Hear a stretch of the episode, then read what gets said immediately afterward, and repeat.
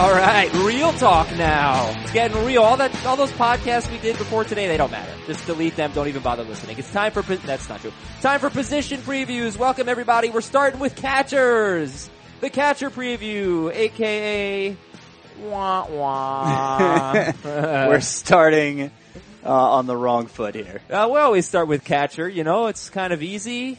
Uh, then we'll probably do relief pitcher, and then we'll get into the Wow, fun position. Really starting with the crud. Yeah, Man. yeah. Ooh. But that'll be next week, by the way. Looking like we're going to do a mailbag show tomorrow on Friday, and uh, then take a little three day weekend and come back with some more position previews. That's Scott White. I'm Adam Aizer. This is Heath Cummings. Hello, Heath. What is going on? I reject the premise that we're starting off with catcher and that's a bad thing. It's a great thing. This is a chance for you to get a huge edge on your league by being good at catcher. How many people can do that? There might be a third of the league that could have a good catcher this year. Yeah, there you go. Uh, there were actually a lot of catchers last year who had surprisingly good seasons. Like both guys on the Braves finished as top 13 catchers. Uh, Austin Barnes, we Scott loves him. Yes. I would suggest that we should not say top 13 catcher means they had a good season. But they, were but so individually they had a good catchers. season. Right. Well, They just didn't play that much. Right. Yes. Well, No, yeah. Oh, but I thought like like Yadier Molina had a surprisingly good season. Mike Zunino had a surprisingly good season. Robinson Chirinos. They Suzuki show up Flowers. surprisingly high in the rankings. But I think is they. the- no, I, I think okay, but they had a lot of these guys had career years. Alex Avila had a much better year than what we expected, and they and still they weren't really impactful for fantasy, which just kind of says something about catcher, right? Yeah, no, there were, I, there were five impactful catchers, six impactful catchers in fantasy last year, I feel like. Um, with maybe McCann being on the fringe as a seventh. Why don't McCann. you? Why don't you? Yeah, right. And James McCann. What, what's the the stat? James McCann. Oh no, it was actually Alex Avila. McCann had a lot of hard contact. Did you know that Alex Avila had the second highest hard contact rate in baseball? I did. behind JD Martinez. And I was excited he signed with the Diamondbacks to be a primary catcher, and now he's going to make soft contact because everybody's going to make soft contact there because the balls are waterlogged. All right, uh, our Humidor show was yesterday. So as we get into catchers here, your emails, by the way, uh, we won't read them today, but we'll read them tomorrow on Friday. Fantasybaseball at cbsi.com. Uh, I think we should go through the point per game leaders. We've never really done that before in the position preview, Scott, but it's something you, you drop that knowledge a lot. And it's not gospel. It doesn't mean that it's how they're going to finish this year, but I think it could be helpful since so many guys have so many different games played and played appearances just to know Yeah. who was best on a per game basis. Uh, I don't even know if Gary Sanchez was number one last year. Oh yes, he was far and away number one with 3.38. Number two, Oh, but but tell me real quick why he was so much better than Willson Contreras because on a plate appearance basis, I feel like they were pretty close. In fact, I think, yeah, they were very close. Maybe he just didn't have. Maybe he got pulled early. I don't know. Contreras didn't have as many Yeah. appearances per game. I do think definitely playing for the Cubs lends its and in the National League. Yeah, lends both. itself to playing a lot more partial games. Okay. All right, Scott, go go on. Sanchez number one. Sanchez number one. Number two will probably shock you. It was Kurt Suzuki, wow. Yeah. 3.04. And, and you know this probably isn't as relevant at catcher because normalizing playing time doesn't make much sense at this format since there's so many split roles like Kurt Suzuki. But you know, just just for the sake of putting it out there, Kurt Suzuki was number two. Buster Posey was three. Brian McCann was four. Yadier Molina five. Evan Gattis. Then Willson Contreras. Salvador Perez. JT Realmuto. Robinson Chirinos. Welington Castillo. One more time. Give give me a give me the list again. Gary Sanchez, Kurt Suzuki, Buster Posey, Brian McCann, Yadier Molina, Evan Gattis, Willson Contreras, Salvador Perez, JD, JT Realmuto, and if you want a couple more, Robinson Chirinos, Okay. Welington Castillo. All right. We need to do some uh, some serious um, maneuvering slash adjusting on Willson Contreras' per game numbers. He had 22 appearances where he did not start the game. So he played 117 games, 95 of those as a starter. I'm going to assume that you, you normalize that, and as a starter, he was the second best catcher, and it was much much closer to Sanchez. Well, It, on a per plate appearance basis, it was nearly identical. it would be hard for him to top Austin Barnes if you're just factoring in starts because starts was Austin Barnes was exactly the same as Evan Gattis. Um, if you just remove all his Evan Gattis? Or for Gary I'm Sanchez. sorry, as Gary Sanchez on a per game basis if you remove his uh, Mm-hmm. reserve appearances. Now, one other thing to keep in mind is that Gary Sanchez doesn't have great plate discipline. 40 walks to 120 strikeouts. So that means his fantasy points per game or just fantasy points in general might not be as high as his roto value. He was the number one catcher in both formats, but you know, this is just points, points, and also Sanchez barely doubled. He had, uh, I think 20 doubles. So, um, so this is just points. Uh, Roto is a little bit different. Keep that in mind. Some stats to know about catchers. Well, Gary Sanchez was the number one catcher in fantasy in both points and Roto. He played 122 games. If he had played, so basically he missed a sixth of his season. Right? He missed just under a month. I, I divided his, uh, I, I gave him an extra sixth basically. Although maybe I should have given him an extra fifth because he played. Uh, I don't know. Anyway, he would have had the best year at catcher since po- Buster Posey in You, sh- 2012. you should you should have given him an extra fifth. So even So better would have been even Buster better. Posey Yeah, yeah. I gave him an extra 2012. sixth. Yeah. I should have given him an extra fifth. Yeah. Yeah. So he would have had he would have had like over 500 fantasy points, which is a great year. But as it stands, Gary Sanchez was the number 77 hitter in points, number 46 in Roto, and he was the best. Um, I think there were two catchers who were in the top 100 of, of hitters. We know what this position is. So I guess that lends the question, what's your strategy? What is your overall catcher strategy? I don't. I, I'm not. I'm. Not, I haven't been making a heavy investment in catcher this year. I've just been taking the best of what's left, and you know, maybe Austin Barnes is the guy who I'm willing to reach a little for, but we're still talking the late rounds at that point. Um, you know, Ya- Yasmani Grandal's there yet, so I, I don't think people have totally caught on to the idea that Barnes is probably the Dodgers' primary catcher and could be really good in that role. Uh, but otherwise, like I, I understand the appeal of reaching for Sanchez. It just seems like it to to ensure that you get him, it has to be round two, and there's so many, so many high end bats that feel safer to me at that stage of the draft. I am going to be fascinated to see. Now, Chris won't be in our auction today. We've got an AL only auction, and I, I will be very curious to see how, what Gary Sanchez's price is related to the rest of the field. My general strategy had been just wait and wait and wait and take Evan Gattis. I may change that to wait and wait and wait and take Wilson Ramos now. Um, looking at his average draft position, it's really late. It's uh, 200 overall. We need ADP boy here. Yeah, I, I'm looking at ADP right now. Looks like it's 200.7 is the average of the three. The highest is 161 is his ADP, so around 14. And what number off the board is Wilson? He's 11th. He's the number 11 catcher. So, all right. I, let me let me run down the list of ADP real quick here. Uh, I won't tell you where they're going. I just I just we'll get into that. I just want to know how many of them you'd feel comfortable with as your starting catcher. Obviously, Gary Sanchez, Willson Contreras, Buster Posey, JT Realmuto. Feel comfortable with, right? Yeah, of course. Had a very good year last year. Really did. He's kind of boring, but that's boring is good at catcher. Salvador Perez, Yep. Evan Gattis. Yep. Gets a little tricky after that. Um, Yadier Molina. Yeah, I I feel comfortable. I mean, I'm not enthused, but I'm comfortable. He's he's old JT Ra- Realmuto. yep. Mike Zunino is the number eight catcher off the board.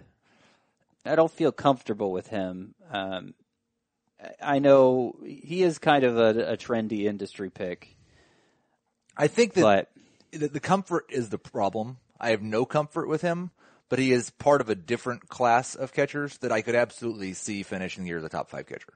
Okay. I could also see him being in the minor leagues again. yeah. I mean, he had a 355 BABIP last year. He's usually like a 200 hitter. And I and would put- often goes to the minors. I would put Austin Barnes in the same that same class with Zunino. of you're just not that comfortable. Yeah, because I'm not that comfortable that he's the regular catcher for the Dodgers.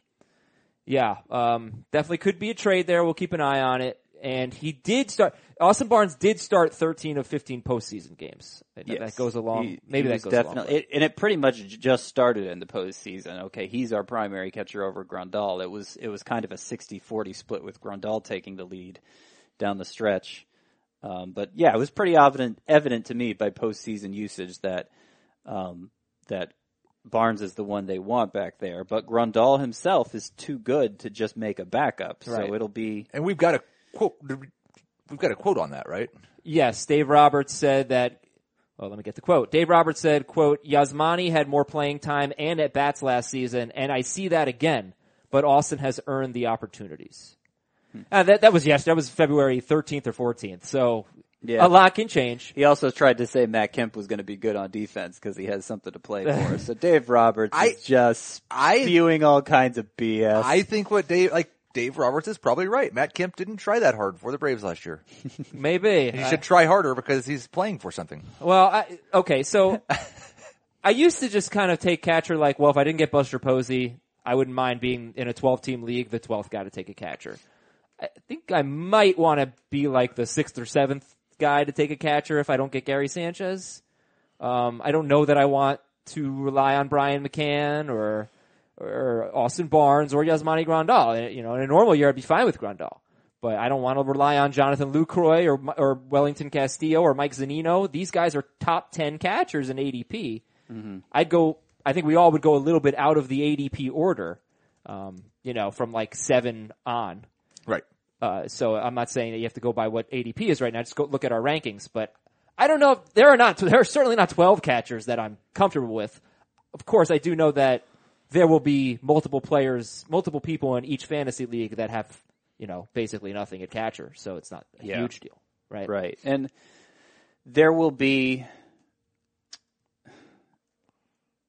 well, there there there will be catchers who I think in a league where everybody just has one catcher spot to fill. All right, you know people aren't going to double up at catcher. There's not there's never a scarcity in one catcher leagues of catchers that you could plug into your lineup. Not saying they'll be good, but they'll be comparable comparable to what some of the worst teams at catcher have at catcher. So it's it's hard. you- You're rarely going to have like a disaster scenario at catcher where you're just getting um, blown out there every week.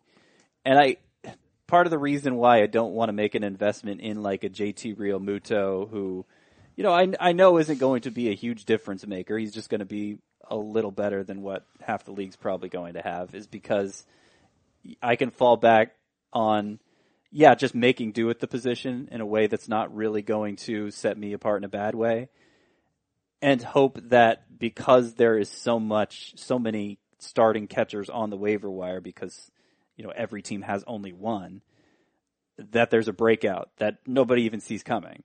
And I can capitalize on that. Maybe Mike Zunino miraculously cuts down on his strikeouts this year. Or maybe James McCann, who has some interesting batted ball data, uh, he has a legit breakout now with Alex Avila out of the way. So, like that's that's part of the reason why I don't want to make a big investment in, in what's probably going to be a boring option if I'm not getting Gary Sanchez or Buster Posey.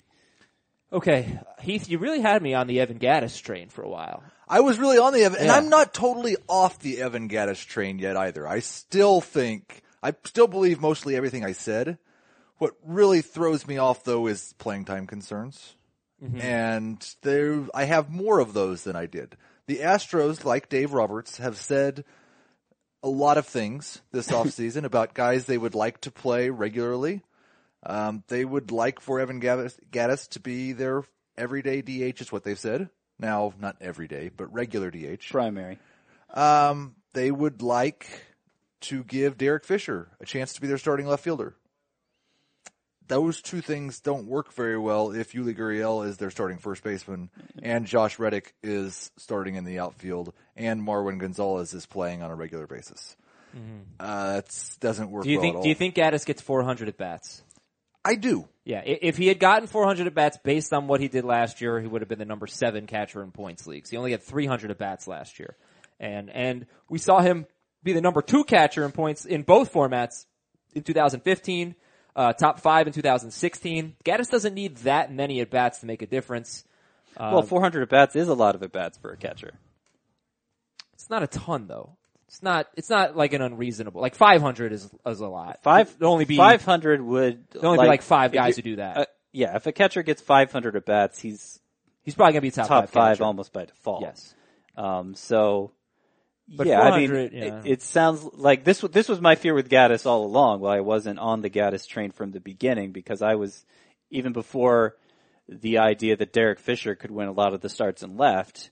Um, there was a concern that uh, you know, if if they if they put Gattis at DH every day, that meant they were putting Marwin Gonzalez in left field every day, and that's a waste of Marwin Gonzalez's versatility. And that's something AJ Hinch said he didn't want to do. He wanted to use the DH spot to rest other players and move Marwin Gonzalez all over. So, yeah, there's I think there's a limit to the number of at bats Gattis can get this year. I also think he's going to get 400, Yeah. but I don't think he's going to get 500 or more. Where I've gone is from I'm going to draft Evan Gattis in every draft and I have him ranked as a top three catcher to he's still undervalued. I'm still going to get a lot of him, but I don't want to have all of the Evan Gattis. Okay. Gattis is in points, seventh for Scott, sixth for Heath. In Roto, sixth for Scott, fourth for Heath. So uh, we'll get back to uh, Gattis and other guys. So that's you know your overall strat- uh, catcher strategy, and then this follow up question: the earliest you'll take a catcher, which is obviously well, I mean for most people it's Gary Sanchez. He still has Posey ahead of Sanchez in points leagues. Yes. Uh, the plate discipline is a big, big factor there. Posey's basically one to one walk to strikeout. Sanchez one to three walk to strikeout. So that's you know it's a big deal. But um, how early? I I th- I know I asked you this during our mic check. I didn't ask you on the air yet, did I? When you would take Gary Sanchez? I would take Gary Sanchez like in the middle of round three, and that that so far that's In a been I never team get. league. Are you saying Yeah. that the, but are you saying you would take him at the, in the same place in a two catcher roto league as a one catcher head to head league?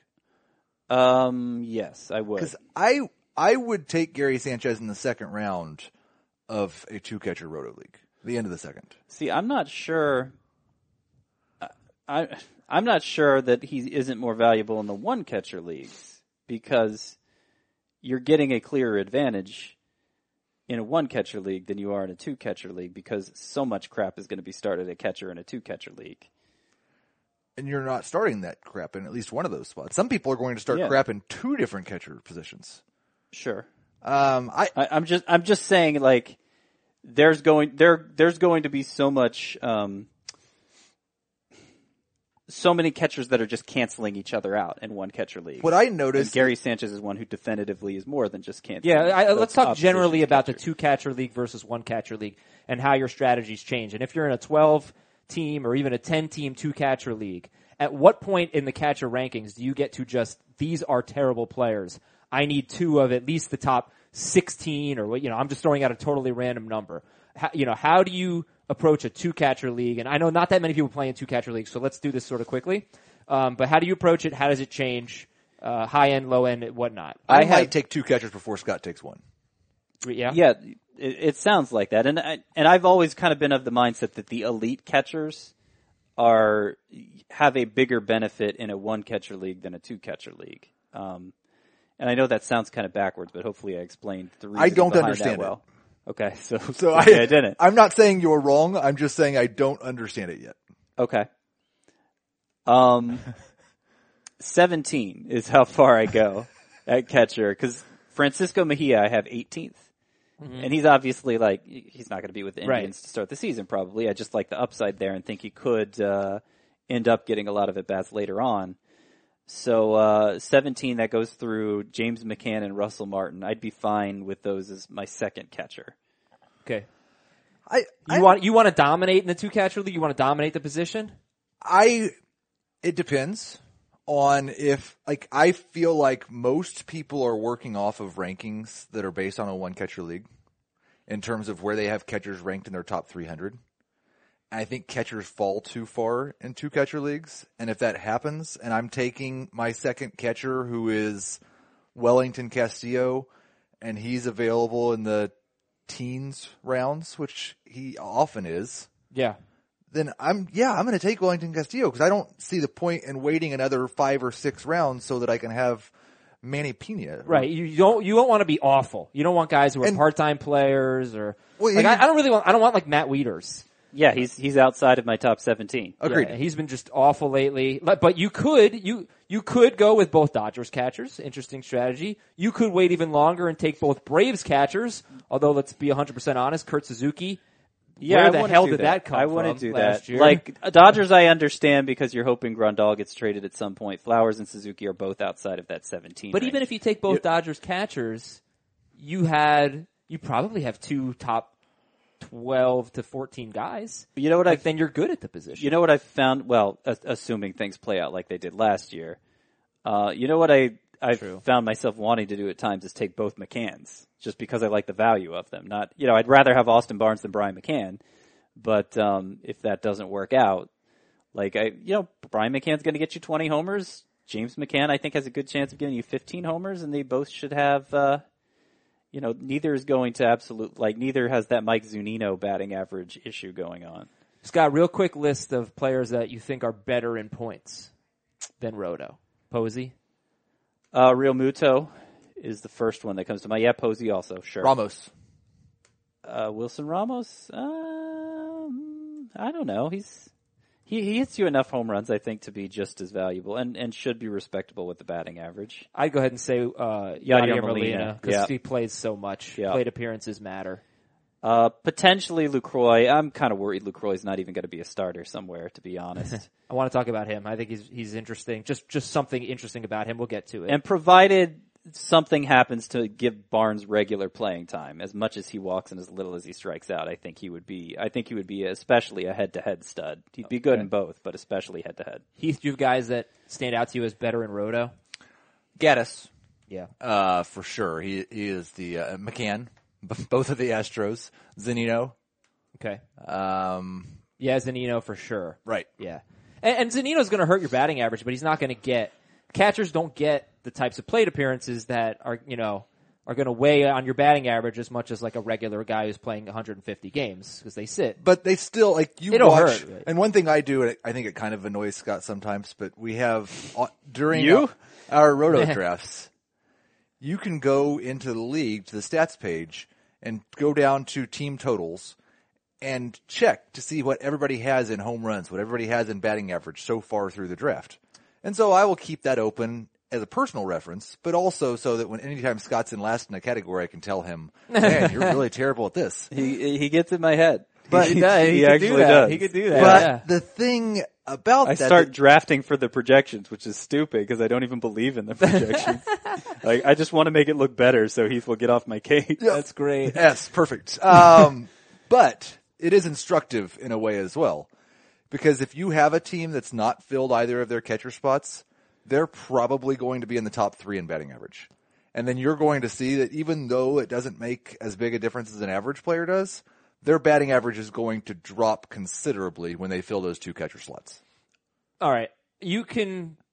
Let's uh let's get into ADP sleepers breakouts bus. Can, one, But- real yeah, quick, yeah, real go quick, because I think I thought of a better way to explain why I like the elite catchers more in one catcher formats, and it's because one catcher formats you have so many, so many, you have fewer hitter spots to fill. Yeah, this is easy. Much because they're hitter spots to shallower, and and one player makes a bigger impact. Yeah, yeah. So exactly. it's getting a clear impact at any position is going to matter more when you have fewer positions to fill. Yeah, I, I, I don't agree with that, but I, I do it better understand it now. Okay. I I think I do agree with that. Um, but yes, I can see uh I can see both sides there. All right. Um, favorite sleeper catcher, Heath. How deep do we need to go for sleepers? Yeah, I don't. It's the world is. I'll go really deep. Is your oyster. I'll say Stephen. I'll say Stephen Vogt. that is Oh deep. wow. Okay. That's a deep sleeper. He's not in my top 24 catchers, but I do think in a mixed two catcher league, you could make an argument for having him in a, as a, in a reserve spot because if Stephen Vogt, I, I don't think he's particularly likely to get 400 at bats. But if Stephen Vogt did get 400 at bats, he might be a top six or seven catcher at Miller Park. He batted. Stephen Vogt batted 328 with a 625 slugging percentage at Miller Park last year. Um, Scott, give me a sleeper. So I kind of want to go Mejia here, but I assume we're going to talk about prospects later. Um, I am actually going to go, and this is unexciting, but it's catcher James McCann, who I mentioned some of the batted ball trends for him before. You're going to say he's a tiger, right? He's And a it's also- tiger. Oh, that's true. It's a good point. Like, like I saw in Adam's notes, he had something about Alex Avila and what a great year he had in terms of But contact. it, and it's he one was thing. A tiger. That's a It's one point. thing to be a little skeptical of the career high hard contact rate, which was close to 40, which is very good. Um, his line drive rate was 28.2 last year. Yeah. Also, like league leading stuff, and he only had a 300 BABIP. Um, that you know, he's not a guy who strikes out a lot. It seems like there's a lot more batting average potential here than the 253 he hit last year. He also had a career high ISO last year. So, you know, he's 27 years old now. Um, he's shown he's at least a decent power hitter, 13 home runs and 391 plate appearances last year. Again, with Avila out, I think, I think there's the potential here for like a, uh, like a 275, 280, 20 homer season from James McCann that nobody's going to see coming. And I'm not saying like that's my expectation for him, but I just see the potential for it. I don't usually give sleepers breakouts bust, but I would just want to nominate someone because I don't think we'll talk about him. Chris Iannetta. Now he's on the Rockies. Is he a sleeper? I I don't think he's going to play enough. They always every team he's been with has typically focused on playing him against lefties, which doesn't mean that's all he's going to play against. But they still have Tony Wolters, who's a left-handed hitter, so I, I think he's going to be about the same as he was for Arizona last year. I Which is well, where did he finish? I'm sorry, because he slugged 511. I'll take a look at where he finished. Go ahead, Chris- uh, Heath. Uh, just back to the Tigers thing real quick, because I didn't want to speak out of turn or say this without some sort of confirmation. Um, I'm not so sure that the uh, he's a Tiger thing is totally limited to hard contact. Uh, there were a lot of high line drive rates, and Miguel Cabrera had a career high line drive rate Yes, last year. so that's part of what we talk about every time we talk about Miguel right. Cabrera. I so I, I'm just saying I don't know if that's real either. Iannetta was the number 23 catcher in points leagues, number 18 in roto. So not that good. You know, I mean, and on a per game basis, he was good. He had 17 home runs in 89 games, but, uh, right, just, just mashes lefties. But I, I would, I would say that if you're in a two catcher league, like, I'd be happy taking Iannetta as my number two catcher in one of the final rounds because I, I think he'll probably finish top 24. Uh, you know, with not much upside because he doesn't play that many games. Uh, your favorite breakout catcher, Scott. You can go first here. Austin Barnes, who again, I mean, the, the the key stat for him is in his starts last year, he averaged as many fantasy points per game as Gary Sanchez, and in a way that's totally believable. Looking at his minor league track record, it looks like everything just carried over from that seamlessly. Very good on base guy, doesn't strike out much, above average power for a catcher. Steals too. Uh, yeah, he does run a little Yeah. bit. Um, he actually is eligible at second base, which is another avenue for him to get at bats, even though obviously you'd never play him there in fantasy. So he's a, he's an athletic catcher. He's one the Dodgers clearly like, and I just I just hope they can find a way to get Grandal out of the way. Yeah, it's tough. Like he, okay, so Bar- Barnes slugged 514 against lefties. I got to double check on this. I, this could be a typo, but I got him at 359 against righties. So it seems like an easy platoon split. Um, also, he's 28, and I'm thinking his minor league numbers. He's probably pretty old when he was putting up good It's minor true. league numbers. Yeah, it's true. I, it's just it's just tough for me to value a guy who pretty much came out of nowhere. He slugged 459 against righties. Okay, 459. Okay, Actually, well then- hit batted 328, 321. 321. All right, so that was a typo on my bad. So so then forget what I just said about the platoons. Um, so yeah, I don't know. Like be, the reason why I worry about Barnes is because you kind of have to take him early. It's not like he's he's a late round pick really. He's the 12th catcher off the board. They're all sort of late round picks after a while, but he is the Right. 12th catcher off the board. Right. I don't that. What round is like? What's the ADP? Really late. Uh, Yeah. 203rd, 204th. So in a one catcher league, sure, if you want to wait till the end and take Barnes, great. Mm-hmm. Two catcher league, you have to make a little bit more of an investment in him, it seems. Yeah, uh, he- probably. You cool with Barnes? I think you have some. Is it the Grandal? Yeah, I have I- Playing like, time thing? If I don't think he's probably going to be drafted early enough to where he could be a bust, but I think he's a pretty good bust candidate Okay. because there is a chance that he plays forty percent of the time and he's just almost useless. who's your favorite breakout, Heath, at catcher? I'm going to go with a really old breakout, but uh, I'll say Beef Wellington. And I've said this two or three times before, and it's because he hits the crap out of the baseball. I I understand that he may have some deficiencies in other areas, but over the last three seasons, his hard contact rate 38%, 39.8%, 39%. He's playing in Chicago, which is an outstanding environment for a hitter like him and he's always had some playing time concerns. Never got quite as many plate appearances I would like. Their only other catcher is Omar Narvaez, and he's awful. I this if he can just stay healthy, I think he could get to that 450 at bat range, and he's a top seven or eight catcher in that case. Yeah, Castillo basically coming off a career year. Uh, at age, age 30, he'll be 31 in April. He batted 282 with 20 home runs. He only played 96 games. He slugged 490. That's awesome for a catcher. Scott, where did Welington Castillo finish in points per game, if you wouldn't mind? He was one of the names I mentioned. Uh, okay, so one, two. I gotta, I gotta skip over the guys who got like twelve at bats. Sure. Two, three, four. We're looking at Welington Castillo here, who, you know, I, I 11th. 11th. Yep. I ripped Heath last year. I thought, cause Heath had him as a, I don't know, sleeper breakout last year. I said, nah, I'm not feeling it with Welington Castillo. Heath was right on that one. All right, so let's do a bust at catcher. Heath, Heath who do you got? It's so, and uh, because of all the things that I have said to Scott about busts in the past and where they're being drafted, it's really hard for me to call a catcher a bust. Um, if I was going to choose one, even though I have him ranked as the fifth best catcher in points leagues, it would probably be Salvador Perez. Why? Whoa! Um, his great, great skill has mostly been staying healthy and playing a lot. Ned Yost played him a lot because they he is maybe the most valuable player on the Royals. They're not playing for anything this year. They're not playing for anything probably next year. And he's signed for the next four or five years. I'm not certain we can count on Salvador Perez to lead catchers in games played like he has most of the years of his career. He did have a DL stint last year, right? Yes. Yeah. So Um, so, and, and if he doesn't, he doesn't really stand out in a lot of areas. He's going to be hitting in one of the worst lineups in baseball, it looks like. Maybe if Eric Hosmer comes back and is hitting right in front of him, he'll have a few more RBI opportunities. Um, you don't expect him to hit for a particularly high average. He does not walk. So uh, there is bust potential there. Okay, and you can pretty much expect something in the 260 range for Salvador Perez. He'll probably hit 24-ish home runs. I don't know. It seems like a reasonable projection. So he's good.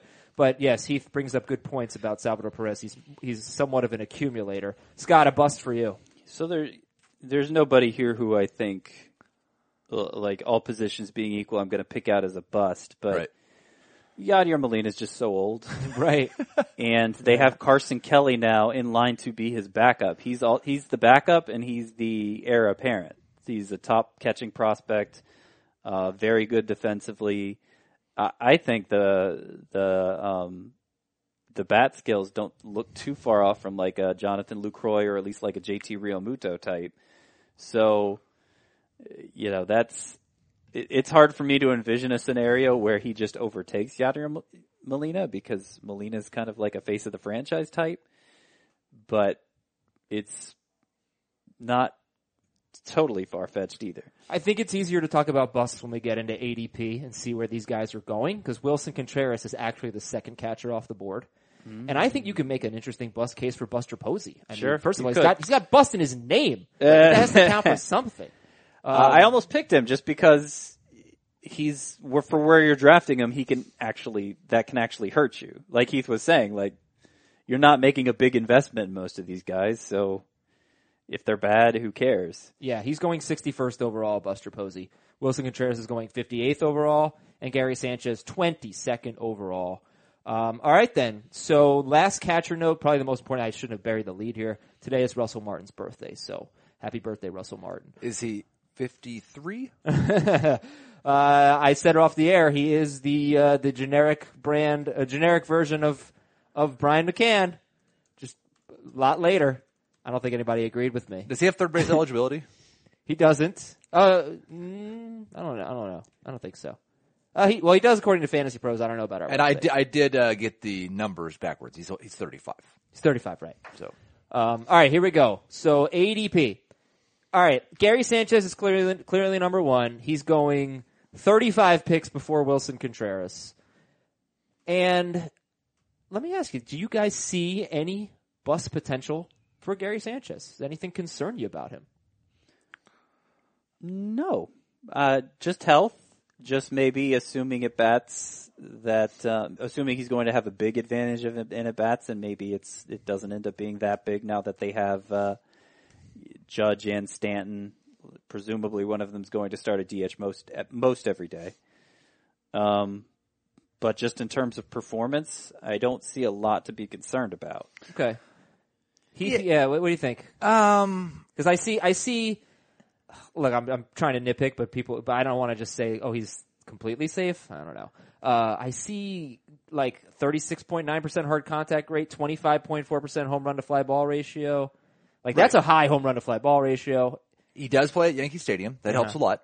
Mm-hmm. But yes, he could have. It's here is the I guess non-injury worst case scenario for Gary Sanchez, in my opinion. He could have a year where he has a 17 or 18 percent home run to fly ball rate, and so he loses what He had 33 homers last year. 33 and 520, and, and maybe let's just say he only gets 525 plate appearances again, which is still a ton for a catcher.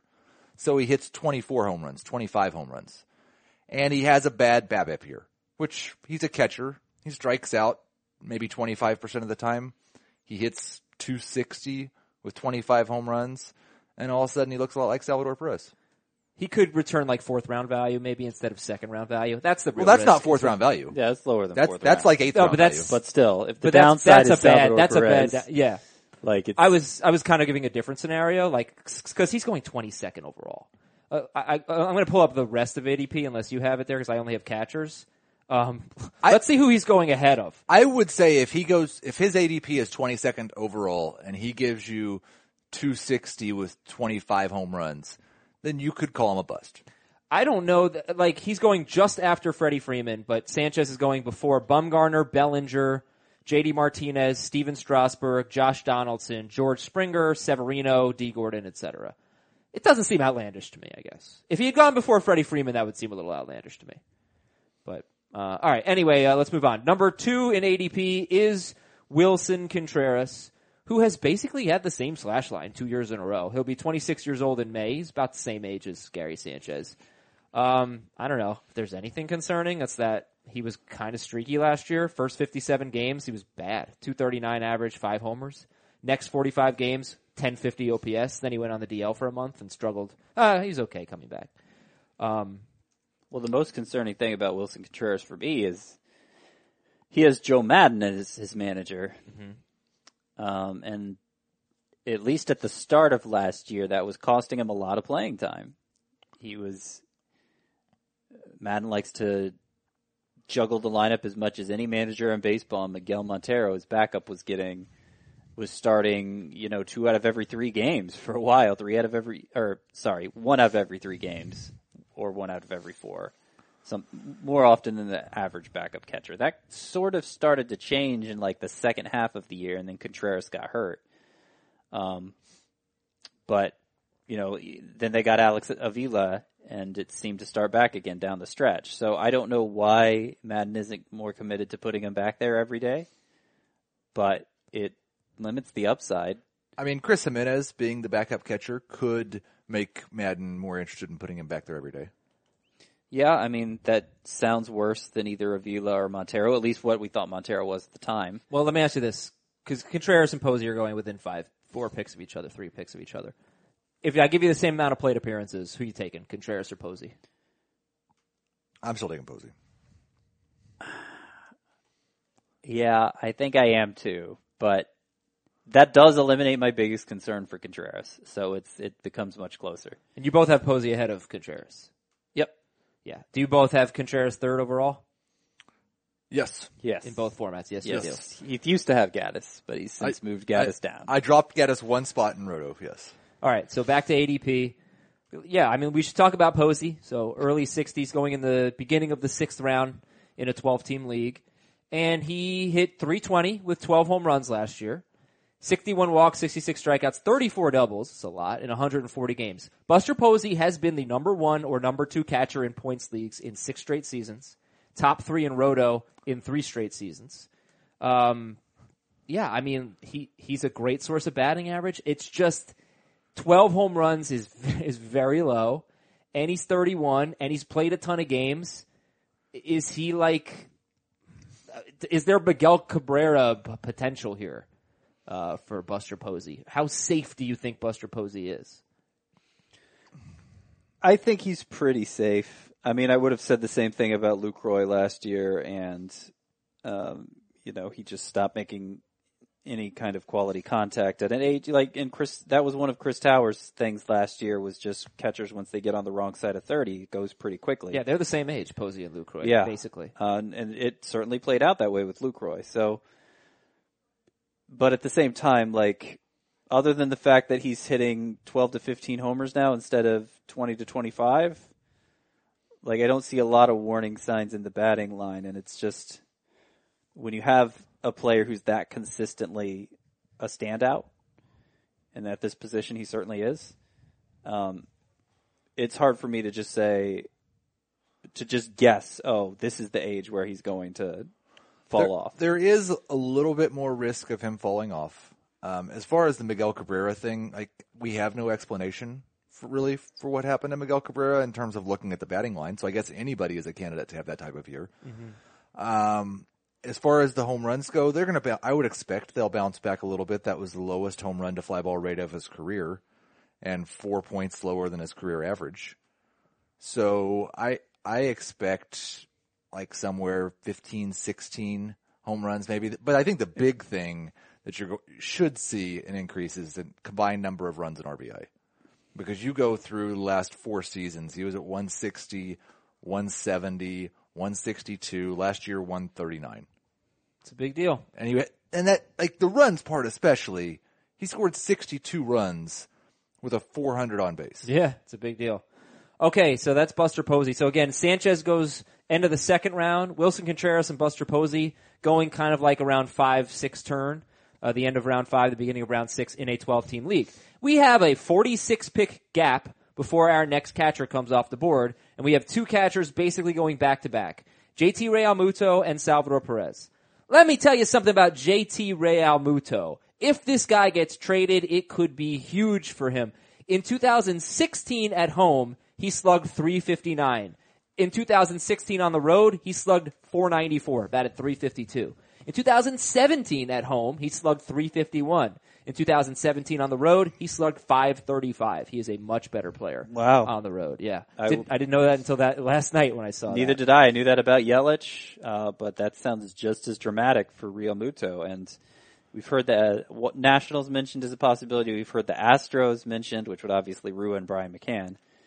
Um, But I mean, this is huge because it's not just like home road, but if he stays with the Marlins, I don't want anything to do with him as the number four catcher off the board. No chance. well, yeah, not as number four. Yeah, and That's not how either of us rank him, but okay. So where do you? I know you don't. You have Realmuto five in points, Scott, Oh, and, so far off, and right? Roto, and Heath. You have him seventh in points and seventh in Roto.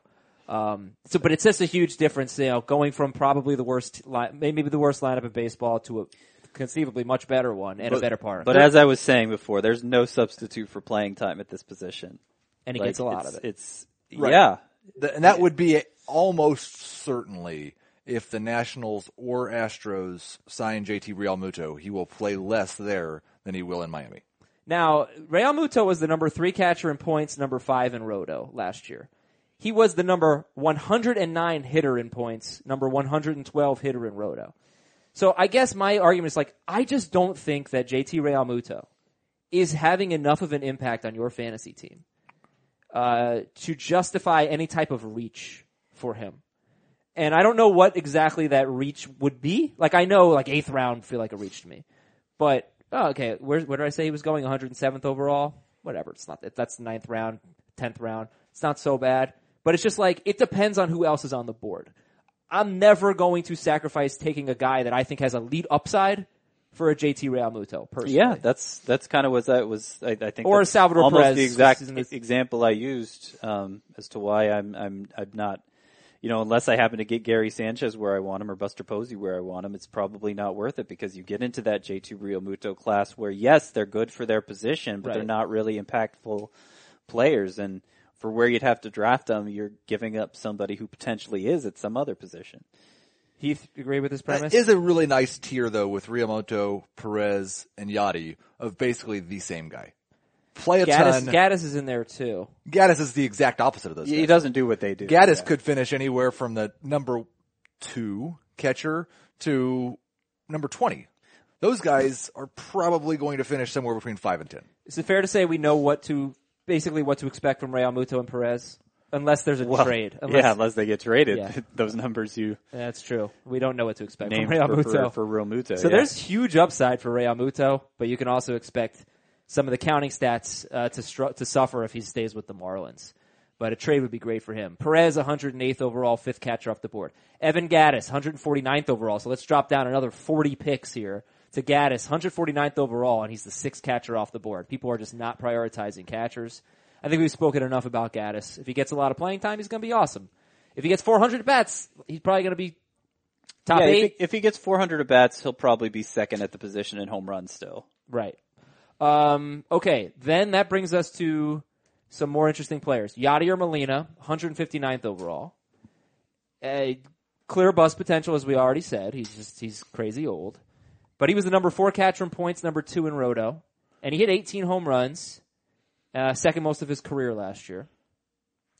Yeah, I, I don't really know what to say about Yadi. He's another guy. I just don't really want him. That, that's the thing. I thought we Nobody already wants talked about him. Nobody wants Okay. him. That's. I, I think I'm going to have a lot of shares in Yadier Molina because I think he basically is JT Realmuto. Now I know I picked him as my bust because I had to pick a bust, and and you, he's at an age where Sounds that like could you should happen. pick Realmuto as your bust. He's going so much earlier than Molina. They're He- basically well, the same. Except, yeah, okay. I mean, I, I think JT Realmuto is going to do what people expect him to do. I just think maybe it's not worth what they have to pay for him. You And think maybe Molina, that will, works Molina will do basically the same thing? And I think Molina will do basically that. Yeah, and He's- except you can get him 50 well, picks. 50 later. picks later. And right now he's in a much better lineup. and he's still the seventh best, seventh, seventh highest ADP among catchers. After that, all right, Mike Zanino, number eight. So Zanino had a he had a really nice year. You guys don't even have him in your top twelve, do you? I don't. I think I do in Roto and don't in points. Okay, so let me just see where he finished. Uh, Zanino, sorry, you guys can talk. Oh, uh, number eight in points, number seven in Roto last year, with a 251 batting average, 25 homers, 39 walks, and 160 Ks. After being recalled, uh, it wasn't much better. It was 33 walks and 130 Ks, but he did have a 921 OPS in 100 games after being recalled. So we obsess over Joey Gallo's strikeout rate, like right, like every, time we talk about Joey Gallo, can he overcome that strikeout rate to hit for a high enough average? His strikeout rate last year was thirty six point eight. Mike Zunino's last year thirty six point eight, and he managed to hit two fifty one. You know, um, and while he does have good power for a catcher, it's you know, it's not Joey Gallo level. So I just don't think he's that good, and Zanino. yeah, Zunino. Well, maybe maybe not Gallo either, but definitely yeah. Zunino. He, I, he is um, generic, riskier Evan Gattis. Would you take uh, Welington Castillo or Mike Zanino? Ah, hmm. I, I I think I would take Castillo, Castillo, but there's not. You know, it's I, I could be talked out of it. I have I have them back to back, not just in my catcher rankings, but also in my top 300. Like, I I feel a little better about what Castillo is going to do, but Zanino does have huge upside. Okay, Ramos or Zanino? Ramos. Oh, Ramos Yeah. easily. Ramos is gonna, is looking right now like a pretty good value. Eleventh catcher off the board, but you know, thirty picks after Zanino. So after Zanino, it is Welington Castillo, and then Jonathan Lucroy. I think what's interesting about Lucroy is like, he basically 2017 was terrible. So was 2015. And then he bounced back in 2016 and was one of the best catchers in fantasy. He was the number two catcher in points, number one in roto. There are some, some batted ball data that shows it's different, that 2015 was better than 2017, but like just the raw numbers, the OPS was almost identical. I think it was 717 and 716. And, and in between he had an outstanding season, 292 with 24 home runs. And he's the same age as Buster Posey, Jonathan Lucroy. So what do you think about him being the 10th catcher off the board? What do you think about Lucroy bouncing back? I, I think there are other reasons you could excuse 2015. First of all, it didn't feel nearly as bad as 2017 because 2016 hadn't happened yet. You know, the the big Oh, the home power spike. surge happened in the second half of 2015, so he wasn't playing like those numbers weren't applied to the skewed environment that last year's numbers were. Uh, so that counts for a lot. He also was injured for part of 2015, and you know, you can excuse that. The batted ball trends. I mean, Yeah. that certainly counts for something. But we are talking about a guy who was one of the premier players at the position, Jonathan Lucroy. I'm Mm-hmm. surprised he's number 10 uh, in ADP because it seems like in our drafts, people don't want him. Uh, I like you're sitting at the end of a draft and you know maybe in a 12 team league or a 10 team league, maybe Grandal and Barnes and McCann, maybe you can get them on the waiver wire. If that's the case, I've got no problem taking a shot on Lucroy, drafting him. Let's see what happens. I don't mind And that. I'll replace him if I I don't to. mind that. Like I just, I just feel like. I- don't know. I don't have a lot of hope Yeah, for him. He was it. he was so weak last year, and what's funny is the strikeout rate. The strikeout rate's always been good for him. It was actually better than ever last Right. year. So he make he was making tons of contact, and that's why I held out hope for so long last year. But it just got to a point like this guy, this guy's swing just isn't generating the the power it used to. His ground ball percentage was through the roof. Maybe it was just a mechanical thing, Hmm. and maybe he'll be able to figure that out. But All that said, you guys have Lucroy in your top 12. yeah, So, I know. Yeah, I do. You know, it's it's worth a shot with the upside, especially if you feel like look, nobody's going to roster two catchers in a one catcher league. Right, yep. Unless, especially if you feel like there are replacement players on waivers, like maybe Grandal or Chirinos or Castillo, um, Avila, who knows? Take a shot on Jonathan Lucroy. Um, it, you know, there's an obvious upside just because he's been a great player. And he has shared some really cool uh, training videos that he has done in the off season. So Good, I good. would expect that wherever he signs, he will be in the best shape of his life. All right, so uh, we got about six, seven minutes left. So uh, we've talked about our favorite sleepers, breakouts, and busts. I'm going to go a little bit quicker, uh, kind of group guys together in ADP. Wilson Ramos, Austin Barnes, Yasmani Grandal, Brian McCann, right there. Okay, that's a really interesting group of four. Ramos, Barnes, Grandal, McCann. I think we can make a case. All of them are are worthy of being your starting catcher in a 12 team league. But who is your favorite? Ramos, Barnes, Grandal, McCann, and who is your least favorite? It's Barnes for the upside is my favorite, uh, but obviously we understand the risk there. I, I think he and Wilson Ramos both are are definitely ahead of the other two for me. what do you What do you think Barnes' upside is? I think he could be the number two catcher in fantasy. I think he could be, um, he could be what Buster Posey used to be. I think.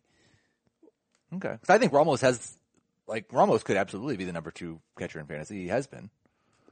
Um, He has, sure. Yep. It and- was it was kind of an oddity for the rest of his career, but part of the reason, like, no, I'm I'm on board with the idea that Wilson Ramos could have a bounce back year and is undervalued and all of that because, I mean, he was coming back from a torn ACL, kind of rushed back mid season, and uh, but you look at a lot of what he did in 2017, you know, the underlying stats apart from just the batting average was very similar to 2016 when he had that year where he was a stud up there with Posey and and uh, Lucroy. I, I really like your strategy, Heath, of waiting on Ramos. I think it's you know I, I think he's a guy that if I draft Wilson Ramos, first of all, I can get him late, and I'm never gonna really be looking for an improvement at catcher. I'm just gonna leave him in my lineup, and I may never make one catcher transaction the entire year if Wilson Ramos stays healthy. I don't expect greatness. I expect start starter worthy player, you know, all season. Honestly, the only thing that I'm seeing that was different statistically for Ramos last year, and, and the things that matter, is he had a low BABIP. Okay, His Great. BABIP was like 60 points lower than it was in 2016, when it was perfectly believable in 2016. It's not like it was skewed high or anything. and he was the number three catcher in fantasy. So Heath, who's your favorite and least favorite in that group? Barnes, Grandal, Ramos, McCann. Uh, Ramos definitely the favorites, and I guess, I guess Grandal is my least favorite. He's still good. He's still a good player. He, that's the problem. Like I, he was top ten player at, at the position, seventh in points, ninth in roto last year. And like we said earlier in the show, if you missed it, Dave Roberts has said in mid-February that Grandal, Yasmani had more playing time in at bats last season, and I see that again. But Austin has earned the opportunities. yeah, and I if if it's 55-45 split even, I would like Grandal better than Barnes. All right, um, let's go to 15 through 20 or so in catcher rankings. We're going to have some prospects coming up here. Jorge Alfaro for Philly, Robinson Chirinos, who had a really good OPS. I think it was OPS over 900 after the Lucroy trade. I'll tell you right now, it was 905. So it's Alfaro, Chirinos, Austin Hedges, um, Travis d'Arnaud, It's my favorite name that's a complete sentence, by the way. Yeah, Austin Hedges. Travis d'Arnaud, Chris Iannetta, Christian Vazquez. So all these guys are going ahead of Avila, the Braves guys, Russell Martin, Francisco Mejia, James McCann, Stephen Vogt. Who should be going at the you know 15 and beyond at catcher? Like, what do you think about this order? And we must talk about Alfaro and Mejia as well. Well, Chirinos for sure, and McCann. I, James McCann, yeah. Yeah. Yeah. I I think I still have Avila there, even though the the uh, humidor. Okay, but but like Hedges, no, right? And too early for d'Arnaud. I mean, Plawecki is better defensively.